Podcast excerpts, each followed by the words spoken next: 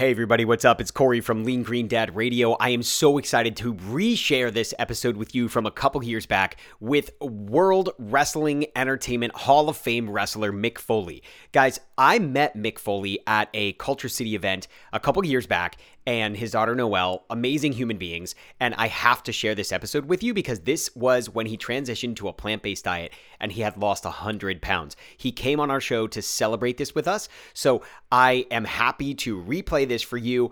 Uh, just got to give some love. Anybody that has a husband or a partner out there that's struggling with switching to a plant based diet because they're afraid they're going to lose their manliness, uh, it doesn't get much more manly and awesome than a professional Hall of Fame wrestler. So, Mick is an amazing human. Again, uh, I hope you enjoy the episode. Here it is one more time my interview with World Wrestling Entertainment Hall of Fame wrestler Mick Foley.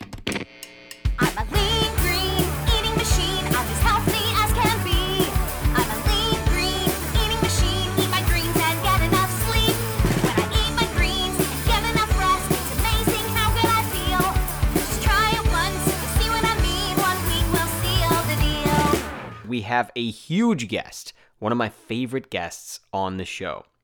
I'm so excited because I had the, the honor to meet Mick Foley and his daughter Noelle at an event uh, with my nonprofit partner, KultureCity, last year. Guys, I gotta tell you, Mick Foley is an awesome human being. He's so down to earth and just such a wonderful person. I can't say enough about how great he is. I mean, he's just stopping all the time to talk to fans and just really wonderful. In addition to being a great husband, father, and uh, immortal wrestling superstar, he also cares very much about his health. In fact, a while back, he decided he needed a change and started eating better. Now, what did he eat? What did he do to drop some weight? Well, we'll talk about all that.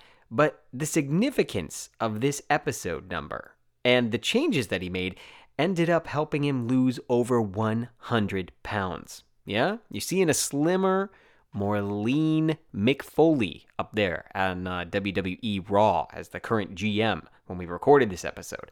So I'm really excited for you to hear the podcast. I want to get right into it. So, ladies and gentlemen, I give you the one and only hardcore legend, WWE Hall of Fame superstar, multi time best selling author, stand up comic, spoken word performer, and most of all, a dad, Mr. Mick Foley.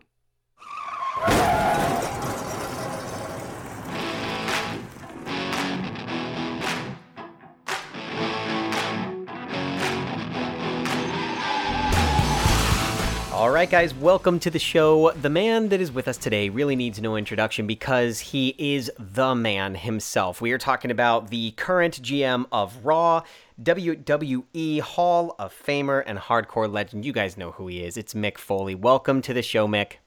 Well, I th- thank you, Corey. I appreciate it, and uh, uh, I don't I don't do many of these, so this is my first podcast in a while, and uh, really my first in-depth discussion on uh, health and nutrition. So I appreciate you uh, your interest, and I told you to wait until I passed like a you know um, a big marker, a big milestone, and you did that, and here we are uh, to talk about it.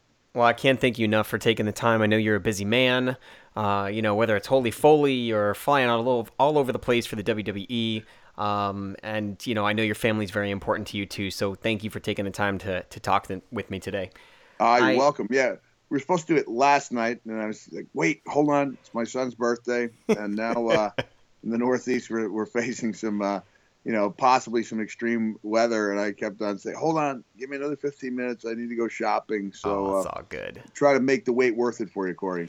It is. It is. And, uh, you know, it is episode 100 of Lean Green Dad, which is completely appropriate because from, you know, uh, what I've seen, obviously on Raw, we've seen a slimmer version of Mick Foley. And, uh, I'm sure people are kind of wondering what's going on. Let Let's talk about this. What What's going on, Mick? Have you Have you changed something? What What is the the difference here? Yeah, I finally realized uh, it's about a little over a year ago, 13 months ago, that uh, I had someone come and start working with me uh, exercising, and uh, my kids think she's a pain in the neck. Her name is Avril, uh, and I'll get back to the importance of having a pain in your neck in a couple minutes. Um, but she did. She she had. Uh, I hadn't seen or heard from her in 32 years since I was in high school, and then I got a friend request on Facebook, and I saw that she was a yoga instructor with uh, an emphasis on um, was it constructive exercise or um, Okay. reconstructive exercise, something along those lines. So I just jokingly said like, "Hey, any hope for me?" and she took it really seriously. She was like, "Hold on, I'll I'll I'll look into it." And got back to me and had watched uh, videos of me walking and hadn't even known I was a wrestler until five years earlier when I was a retired wrestler at that point. Sure. And so uh, she got back to me. She said, "I can help you get moving if you're willing to work at it." So uh, she came to visit her mother last December and uh, spent a week with us. And uh, she's pretty. She was pretty pretty tough on me. In addition to the, you know, the the stretching and the yoga and basic Pilates moves, uh, she was right kind of reinforcing a lot of the things about nutrition that I already knew. And I think in some sense, you know, you really need people around you. It's it's not like one sledgehammer blow. I think it's like a little. Can you see my a little ball peen? Oh, that's not the best motion to be making. well, nobody can see you. It's just a podcast, so that's good. Oh, okay. Little ball peen uh, hammer, you know, blows like kind of tap, tap, tapping. Uh, I think I use the same, the same uh, um, example when I was talking about my conscience when I just finally started decided to start uh, sponsoring kids around the world in 1992. It was like a little tap, tap, tap, and all of a sudden it's like, all right, I'll do it, I'll do it. So uh, I started exploring some of the things she was talking about, and I kind of had uh, had that positive reinforcement there, and uh, just started doing a lot of things that made sense. Like if I, eh, and the nice thing about it, if somebody's listening at home, and especially if they tended to be heavy or have tended to be heavy throughout their lifetime, like, I think I broke this cycle. Now I have to work on it, you know, for a lifetime. And I think that's part of the challenge is is accepting that it's a lifestyle change, like a lifelong commitment to changing the way you live as opposed to a temporary diet. Right, Uh, right. Which are very uh, hot right now at the beginning of the the new year. Everybody with their resolutions. Yeah, everyone and wants to shed twenty, yeah, twenty or thirty pounds, and uh, I, one of the things I had working against me is that whenever I would lose weight uh, for wrestling, it was always with a specific goal in mind. It was like, all right, I need to get in shape for this match, especially when I started having comeback matches. Like uh, at one point, I did lose sixty pounds to wrestle Randy Orton in two thousand four. But never for a moment did I consider that what I was doing was something that I would continue after that moment. You know, we uh, we had the match. Like it was back to the old habits, and within you know three years, I'd put it all on, uh, and then some. And you know, unfortunately, it was weighing in. Uh, you know, on the positive side of uh, the of 300 for most of the last 15 years. Wow. And, and a lot of it was north of 320 and 338 was uh, about my high, and that's where I was last December 4th when I decided to make a change. Wow, and here we are. We're a year a year plus later, and you know it is episode 100. So I got to tell people you're down 100 pounds. Is that right? Yeah, yeah, 100 big ones. That's Uh, huge. Congratulations. I mean, that is a massive deal. A, a huge deal. Congrats on that. Yeah, well, I, yeah, I, I appreciate it. Thank you. And uh, again, the key is to do the things, uh, take the steps that will uh, help me keep that off. Yep. Uh, 80 was the original goal, and then I think you know once you get to 80 and you hit that goal, it's like, you know, why not? Yep. 100 is such a such a, it's a better figure. So uh, even if I even if I, I end up you know staying at that 80 pound mark, uh, I think that's a pretty uh, it's a really healthy change and um, something that I can stick with because I really I enjoy I enjoy this healthy stuff, Corey. Yeah. It, well, and you look great. Your energy's great. I mean, we got to see each other at uh, KultureCity's event uh, in Alabama, you know, several months back, and it was wonderful to see you, you know, asking me about vegan protein powder and, and where you could find it. I mean, are you incorporating a lot more plant-based foods, a lot of fruits and grains, and uh, you know, whole proteins into your diet? I mean, what what is the biggest thing with the with the plant-based stuff that that you've learned that's really helped you? I think what I learned, especially uh, uh, after talking with you, and I talked to one of the other wrestlers, and he was, you know, talking about the sprouted seeds, and that was like a foreign language for me. I had no, Mhm. I like, I, I just didn't know how I could, you know, utilize that in a way uh, that was uh, uh, practical for me. And then when you, when I talked to you uh, at that point, I really thought soy, you know, soy, you know, powders, tofu was like the only way uh, you could get your uh, your plant based proteins. And after talking to you, I was like, wow, there's a whole a whole the whole world out there. And uh, so I'd say I've got like five plant based protein powders alone. You know, I've got a pumpkin seed and uh, something that the uh, the Orgain uh, the the Orgain powders, which just taste too good to be, you know, healthy. Like they're really delicious. Um, yeah. uh, the Garden of Life has something, you know, that tastes a little, you know, the raw stuff where you're like, okay, you know, this tastes healthier because it, you know, it- it's, it's got a little bit more of that natural feel. And then there's some stuff. Uh, I'm trying to think of the name of the people who do it. They they did the. Uh, I could just run upstairs and get a bar. Um, Is it Vega? they- Is they it the Vega bar? Vegan, the, they did the paleo diet, and Okay. so their their uh, vegan is called uh, uh, Pegan. I think it's called Pegan. P E G A N. The bars and the powders. I, I like the bars quite a bit, and uh, but the powder. There's no question when I'm stirring that up and drinking it down that I'm doing something healthy because there's no there's no disguising it as like a, a comfort food uh, Oh. or something that tastes delicious like the Orgain. That's the same thing I do with like a wheatgrass shot in the morning. It's like it, it tastes like health. That's what my wife always says. This tastes it tastes like health. You know, and I think that's. I think you need that though. I think you need Yeah. a little bit of that. I mean, of Yeah. course, it's great to have delicious uh, meals, uh, but there's something about a little bit of suffering that I think you need to incorporate. and if uh, and if it's wheatgrass or if it's uh, uh, you know vegan protein powder, I don't think that's asking too much. Exactly. Well, you know, on the road, obviously, when you were, you know, wrestling full time, I mean, I've worked with the WWE before in other lifetimes as an event planner and stuff, and so those guys, I mean, holy cow, they are on the road. What is it, 352 days a year or something like that? Well, maybe not that. May you know when I was on the road, the mo- I would say you're counting your travel days close to 300 days. Okay. Um, but it's you know even even the little bit I'm on the road now is a three day a week uh, commitment, and that can mess you up. You know when you're going through different time zones, and um, it's really difficult for guys to uh, stick to their diets. They do they do an amazing job. They, they really do. Um, but I was a guy with a completely different body style um, and a wrestling style, and so for years, you know, I was like the exception to the rule.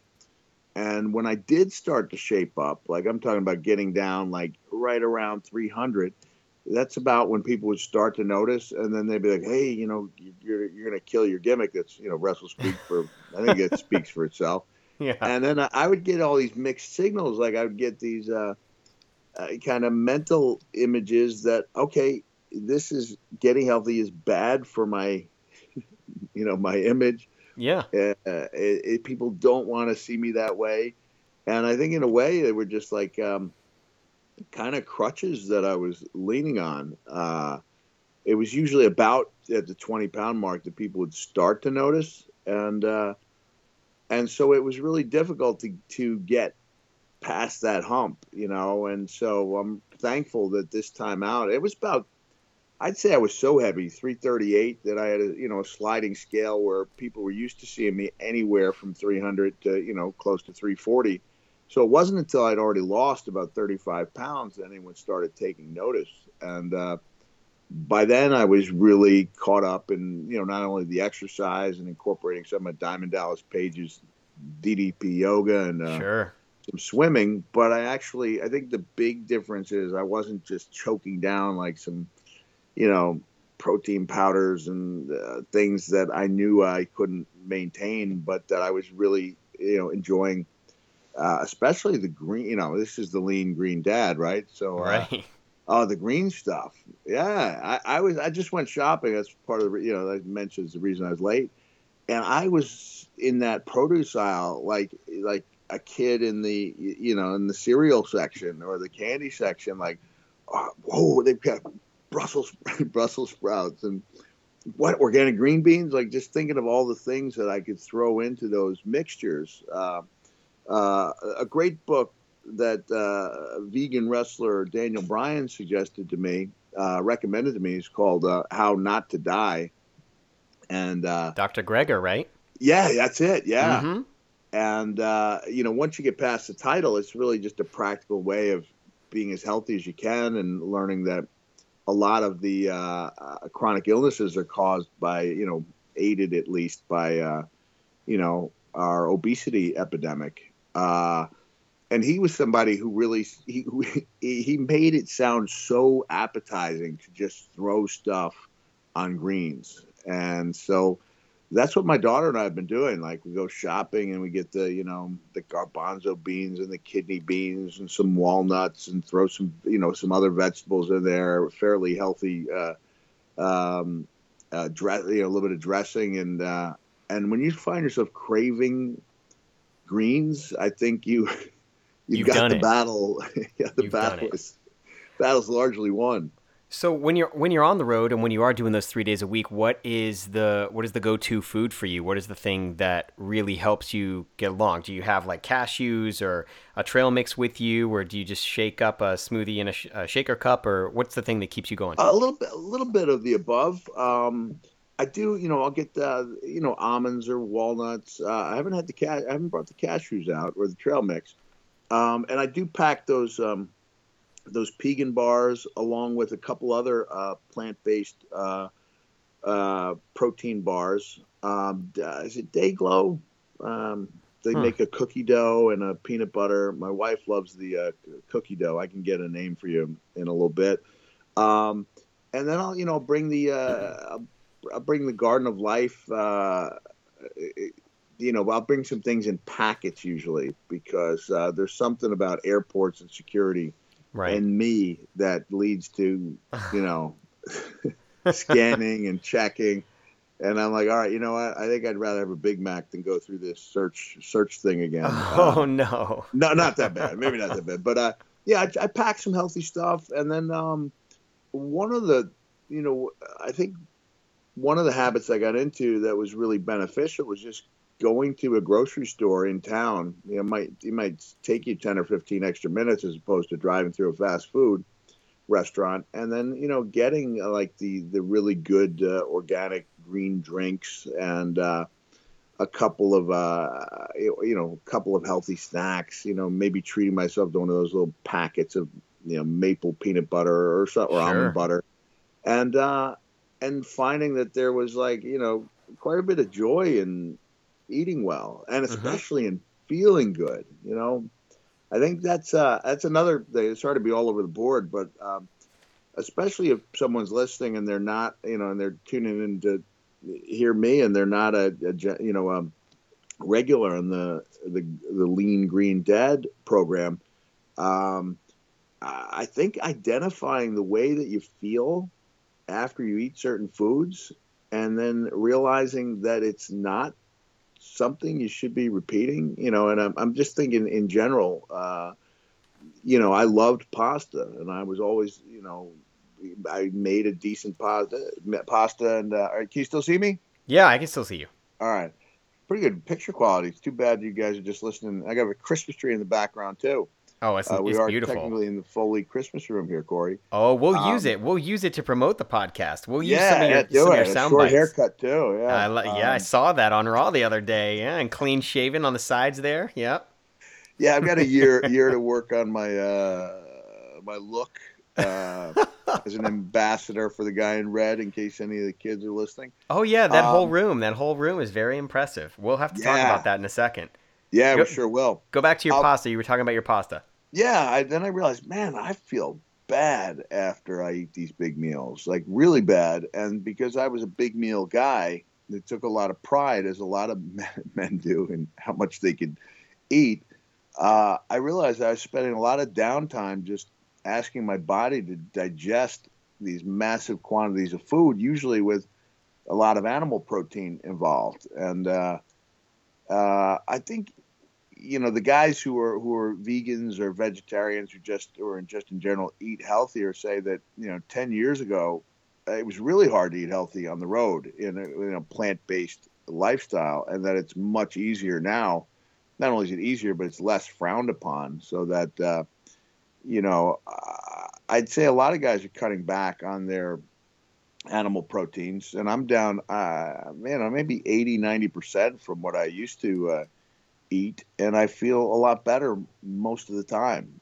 Well, you know, in Dr. Greger's book, he talks about, you know, and the China study, you know, done by Dr. Colin Campbell. I mean, they, they talked about how much meat you should have, and it's between, you know, it's it's supposed to be lower than five percent. Is really all your body needs to not have the negative effects of it. You know, we're talking about the saturated fat, we're talking about the carcinogistic qualities of it, and that kind of thing.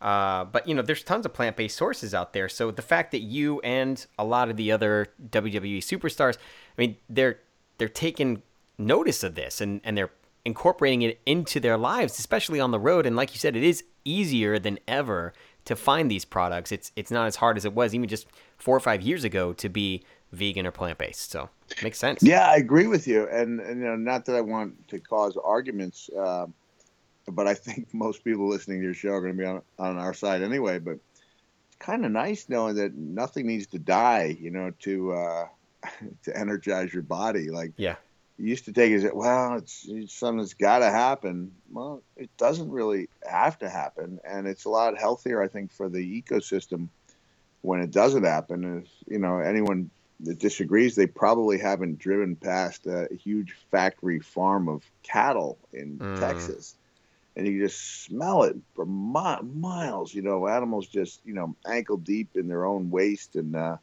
and I'm thinking we're gonna, we're going to eat this stuff, and you know, yeah, that's what we do. Uh, and so I think uh, I really liked uh, the point in the book where um, in the book How Not to Die, where he said, you know, one of his you know clients said, but I don't know if I can ever like give up my my aunts like. Chicken soup, and he was like, "Well, don't." You know, like, just right. if that's what you love, then then have that chicken soup and just find ways to cut down. So, uh, yeah, that's that's what I've done. You know, like if I go to catering in WWE, like the uh, uh, the plant, uh, the animal protein will always be my last choice, but it doesn't mean that I don't occasionally have something. Right. And uh, when I do hit Texas, I will grab a, uh, a double meat Whataburger uh, if I feel like I've been behaving properly. Well, it's a cultural thing. You have to. I mean, it's a cultural thing, right? It is, but you know what, Corey? when I hit the the uh, the eighty pound mark, I learned a lesson there too. It's like I hit the eighty pound mark. I weighed in for Mr. McMahon at two fifty eight, and then uh, he was very proud of me. And then I went to catering and just like I, I don't know, I don't know it was an experiment in like masochism, but I oh no I just loaded up on so much terrible stuff, thinking that I deserved it. And then that night, I drove by the Whataburger. Uh, you know, I think I was in Houston, and two weeks earlier, I'd been in Corpus Christi, and I turned it down because I wanted to make that, uh, you know, the 80 pound mark. I said, all right, I'll get one. Uh, if I if I hit my mark, I'll reward myself with a Whataburger. And even though I uh, had behaved improperly at catering, I think I learned a valuable lesson because I was working on a little Santa memoir and wanted to get some writing done that night. And I realized while I was on the drive-through line that if I had that double meat Whataburger, I was going to be so lethargic and I was going to be asking so much of my body to break it down that I really wouldn't be able to think properly. And so, even though it was a bad night for me at catering, by getting off the line, which was almost unthinkable, Amazing. you know, would have been unthinkable a year earlier, and thinking like, all right, how badly do I really want that? What's it going to make me feel like? And is it worth it? And it was like, no, I don't need it that bad. Uh, it's going to make me feel terrible. I'm not going to be able to write, and uh, it's going to mess my body up for you know a few days.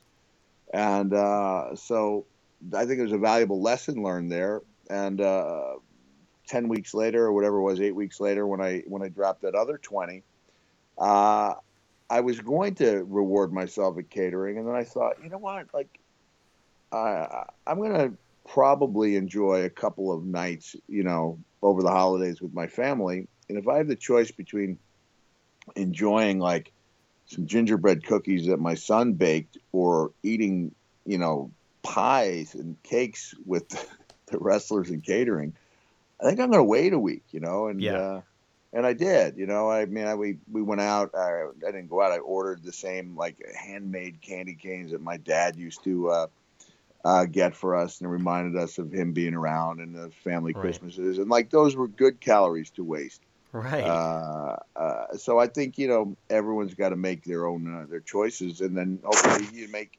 uh, you make far more good choices than you do poor ones, and over the course of time, um, it really makes a difference. Yeah, I think the body is pretty forgiving about what you do some of the time, and Yeah. uh, it's it's more about what you do all of the time or most of the time. And Yeah, yeah, and that that was really hammered home in uh, in the in the book. You know the doc. I mean, you know the doctor. I just know the name Yep. of the title. Yep. How not to die, and that was one of the things that was really reassuring. Was it wasn't like in some some diets are so so foreboding that you know you can't stay on them, and this was like as long as you make the right. Yeah, I can make the right decision most of the time. Uh, and then I'll I'll kind of you know enjoy those days when I don't. But I you know I won't say days, instances because uh, the problem with the cheat day is that my cheat day would often start at a certain time zone in the South Pacific, and, and oh yeah, I would start six hours before the day and end at like eleven fifty nine. So it was like almost like Santa's trip around the world that it actually took thirty seven hours instead of uh, unbelievable. Now, now, but. But what happens is that you get back on. I mean, I think you've got a really healthy mindset about this because there's a lot of folks in my space that are extremely, you know, rigid. It's like if you if you deviate from this, then you lose your vegan card or you lose your healthy card. It's going to be revoked if you, you know, eat a bag of I don't know. I- had a friend that ate a bag of Doritos once, and he's like, "Oh man, I just got off track and I couldn't get back on." But h- how do you jump back on once you kind of divert for a little bit? Is it your body feels it and it's kind of reminding you that, hey, th- remember how this feels? This doesn't feel yeah, good. Yeah, yeah, tha- that's it in a way. You know, uh, like I've I'm at a little cr- crossroads. I'm pretty sure I'm going to be successful here, but my body's been telling me the last few days, hey, knock it off. You know, We'll get back to the way you were this past year we like you that way, and uh, and I just um you get more done during the day when I'm. Uh, when I'm fueled by uh, by the good stuff, you know, got com- almost completely off uh, the the uh, uh, the energy drinks. Uh, that was uh, Avril told me there were like four things I had to give up in life: uh, energy drinks, donuts, Velveeta cheese, and something else. Uh, and so I had been like a two or three energy drink a day guy, and I kind of really needed that just to get by Sure. and I found that when I ate healthy, I didn't really need that. And I also found that, you know, what had become almost, uh, you know, a reliance on the over-the-counter um, acid reflux medications was no was no longer necessary because I, you know, I wasn't burping. Uh, uh, fart levels were way down Awesome. That's always a good thing. what they had been. Uh, and uh, yeah, I I think it was you know my body's way of telling me that uh, I got far more done when I when, when I healthy. And like I said, like I actually found myself find myself craving good stuff. So uh, what are you looking at, Hughie? You can vouch that Dad likes the good stuff these days, right? Yeah, I guess so. Like, yeah, we actually um, I went and did the little shopping, and I, oh, and another healthy tip is, uh, and it's I think it's largely true is you know you ha- hit that supermarket even if it's not you know you know Whole Foods or Trader Joe's or something that caters to a healthier lifestyle. You can still, if you hit the two aisles to the left and two aisles to the right and skip the entire rest of the supermarket, you're probably going to come out of there all right. And uh, Mhm. and it makes uh, shopping much simpler, much quicker. Um, and I uh, I find I don't miss uh, uh, most of that stuff that you you know would would you know subject your body to in the middle of the store. Absolutely. Yeah, well, that's a good thing. Yeah, stay towards the outside. I've heard that before too, so that's good stuff. Um, Def- let's uh, let's talk about being a dad because I know that's so so very important to you. I mean, whether it's you know, you see it coming through on Holy Foley every now and then, uh, but really, in in getting to talk to you for quite a while, you know, at the KultureCity event, like I said, it's it's really awesome to see how much your family means to you and how you just have so much love for them. And I, I don't know how you did it. I mean, you, you have an amazing wife that held down the fort for you probably when you were on the road, but what what is what does family mean to you and, and how do you prioritize them in your life with so much going oh, on? Oh yeah, it's it's hard. Um, uh, I had a, a fifth character um, a fourth character. I guess now I've got a, other characters, but at the time I had three wrestling characters: uh, Mankind, Cactus Jack, and Dude Love. And I, and I wrote about the fact that my fourth character was actually like he was the big, you know, the greatest superhero of them all. He was Super Dad,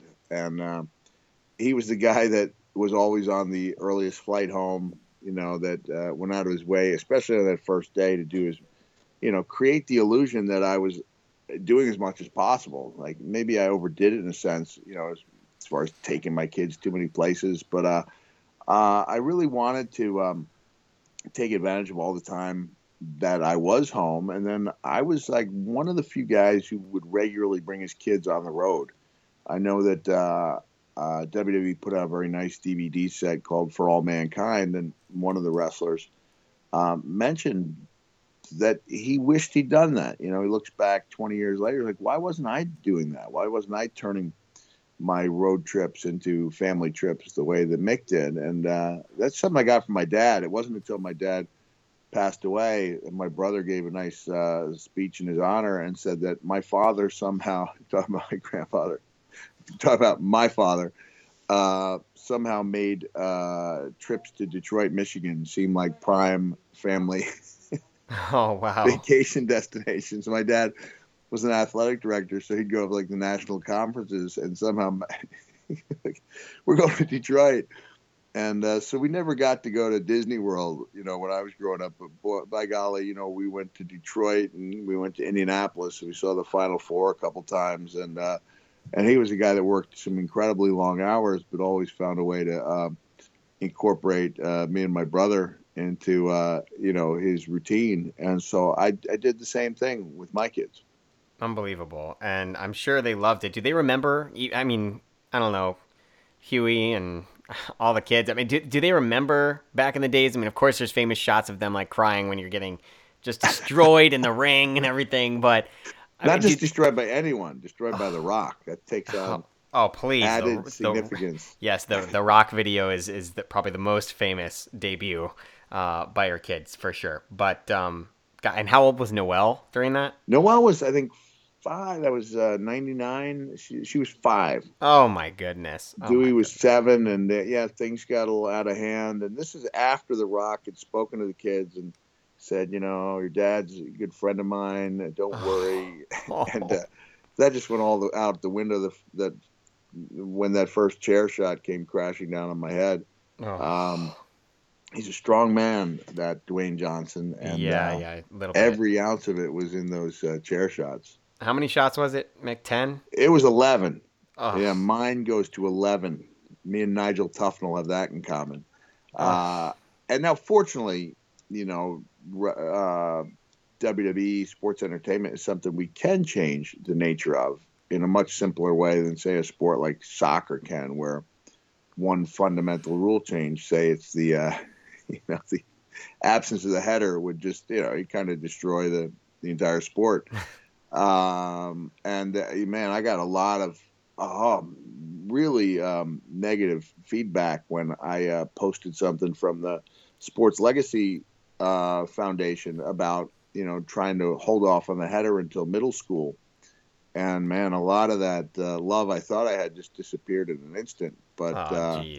Uh, but you know, in in WWE, we can make changes like that, just to kind of outlaw those things, and uh, we learn from our mistakes, the same as we do in other uh, areas of our lives. Absolutely. So I know you do a ton of charitable work. Uh, one of those we mentioned before. Uh, you were honored last year with KultureCity. Talk talk about what what giving back means to you in nonprofits. Uh, just working with all the organizations you work with. Yeah, well, you know, I think in a selfish sense, we do things that make us feel good, and so I, I do it. You know, I do. I feel, you know, I, I love I love helping. I love the way it makes me feel. Um, but in a in a much more um, uh, pure sense, like it really just feels like the right thing to do. Uh, this little memoir that I was working on was about my um, my uh, you know years in the red suit as helping Santa out, and I talked about how uh, my second appearance, I went from seeing 20 kids at a uh, uh, Santa's Village in Jefferson, New Hampshire, 20 or 30 kids over the course of two hours, and my next um, appearance in the red suit was in front of thousands of people on WWE television, millions, you know, thousands of people live, millions of people uh, on TV. And so I got it in my head for that, you know, for that year that this is what I do. Like I, I right after that tribute to the Troop show, I was on WWE Raw in the red suit, and I thought, wow, this is uh, this is this is what I do. You know, I'm seen by millions on TV, live by thousands, and it was just over the course of like the last, you know, this nice little story arc where I came to learn that it's not about uh, it's not about the number. Uh, and in a strange way, I might not have time to explain how Norah Jones enters this picture, but I, I have this. Uh, like, wait, hold on, I'm going to take a little tour of the Foley. Uh, you can't even see. Is it worth going on a tour of the Christmas room? We can, as long as the internet connection stays. I'll be happy right, as long as the internet connection stays. So, all right, so this is me. Uh, you can see. Uh, whoa, it's knocked. It's uh, the walls there, Foley portrait. Unbelievable. So, and then Norah is actually the only famous person in uh, who's uh, on the walls at all. And there's a little thing you can see this picture me and. Oh my goodness. anyway, let me see the. Can you read the writing? Uh, it was it was for I don't know surreal survival. What is surreal? It? You have to read it to me. Uh, can you read it there? Yeah, go for it. No, it it was so it surreal. was so surreal. He looked so real. Mick is Santa. Oh my goodness! And um, that was because uh, I had walked in late to one of her shows. My friend was playing bass for her, and I was Santa, and uh, and had no idea until seven months later that that uh, my um, my uh, uh, appearance had had any kind of effect on her. And I thought to myself, oh, I think I just made her feel like a little girl, you know, Aww. like a child.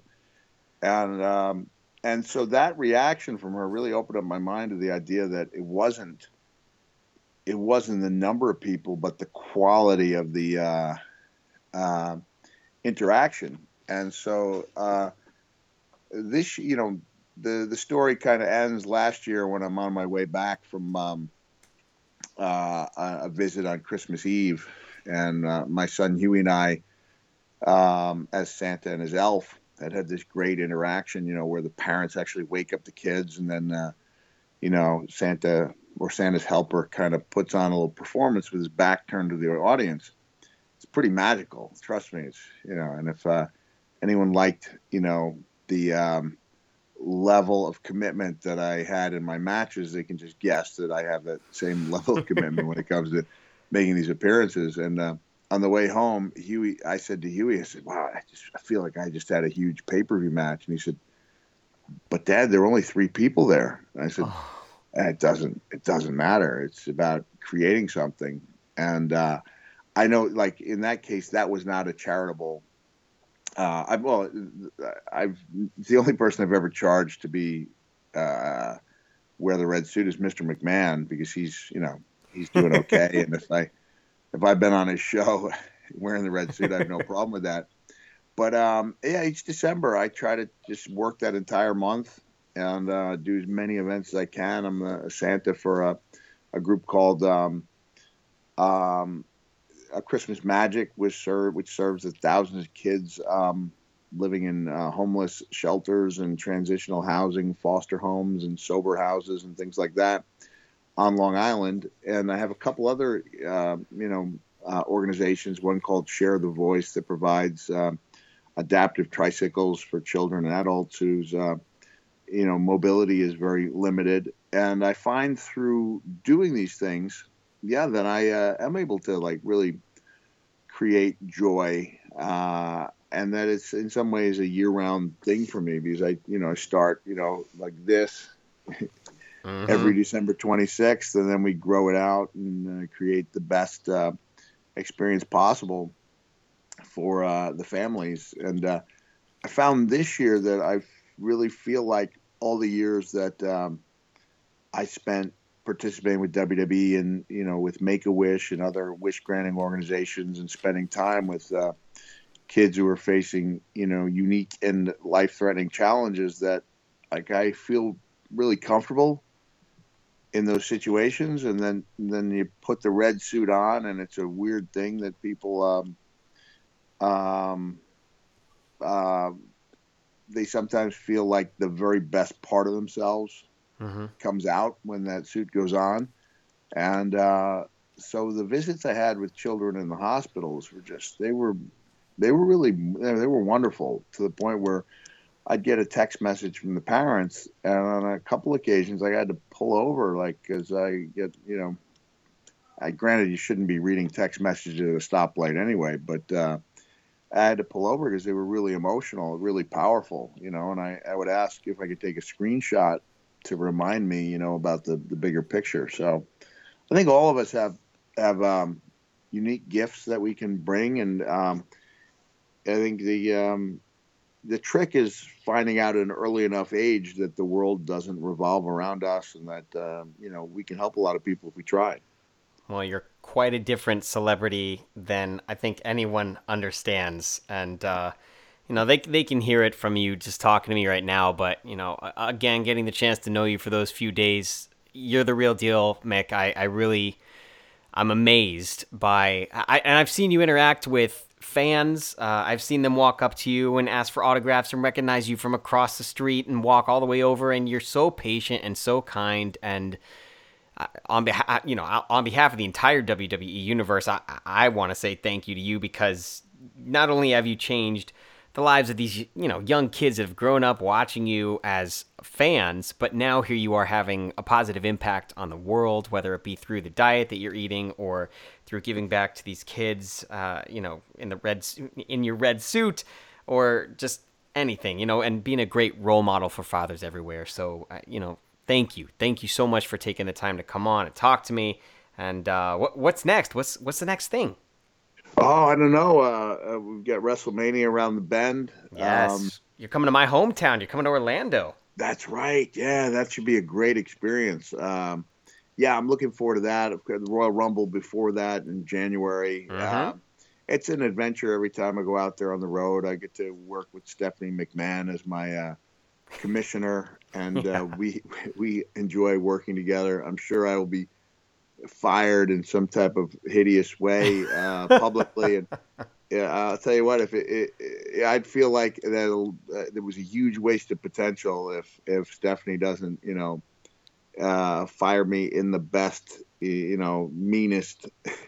With fire, with actual fire, cool way possible. Yeah, like, you've already been through a flaming table, so it's got to be something else, a flaming chair or something. Fire you in a chair.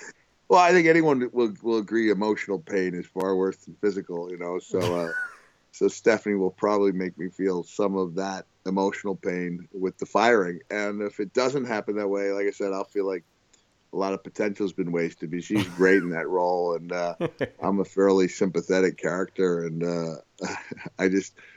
Uh, it's got it has to happen like it has it has to come to fruition i still remember when stephanie was getting married to Test back in the day, and they staged all that stuff. That that was crazy. Triple H is all mad and everything, and oh, jeez. Yeah, they they never run out of you know some some ideas are better than others, but geez, we're there you know five hours now live every week. You know, no preemptions. Uh, some shows work better than others, but we're like always there. We're like the U.S. mail in that sense, you know, uh, through rain or sleet or blinding snow. Yeah, WWE is going to find a way to be on that on that TV live, and we love it. All of America eats it up. The world eats it up. Are you kidding me? It's one of the biggest brands in the world. Yeah, it's crazy. It's crazy. I think uh, uh, sports entertainment is, in some way, Corey, the key to world peace. Uh, we can find it. People have been, you know, have not found a way to coexist for hundreds of years, and they go, "Wait, you like to watch guys in tights fight?" huge, huge. So, let's talk this over. Like, uh, there's got to be a starting point at least. You know, the starting point. Well, you are the man. Thank you so much for coming on. I'm gonna let you get back to your family and uh, have an awesome night. All right, thanks, Corey. Have a nice day.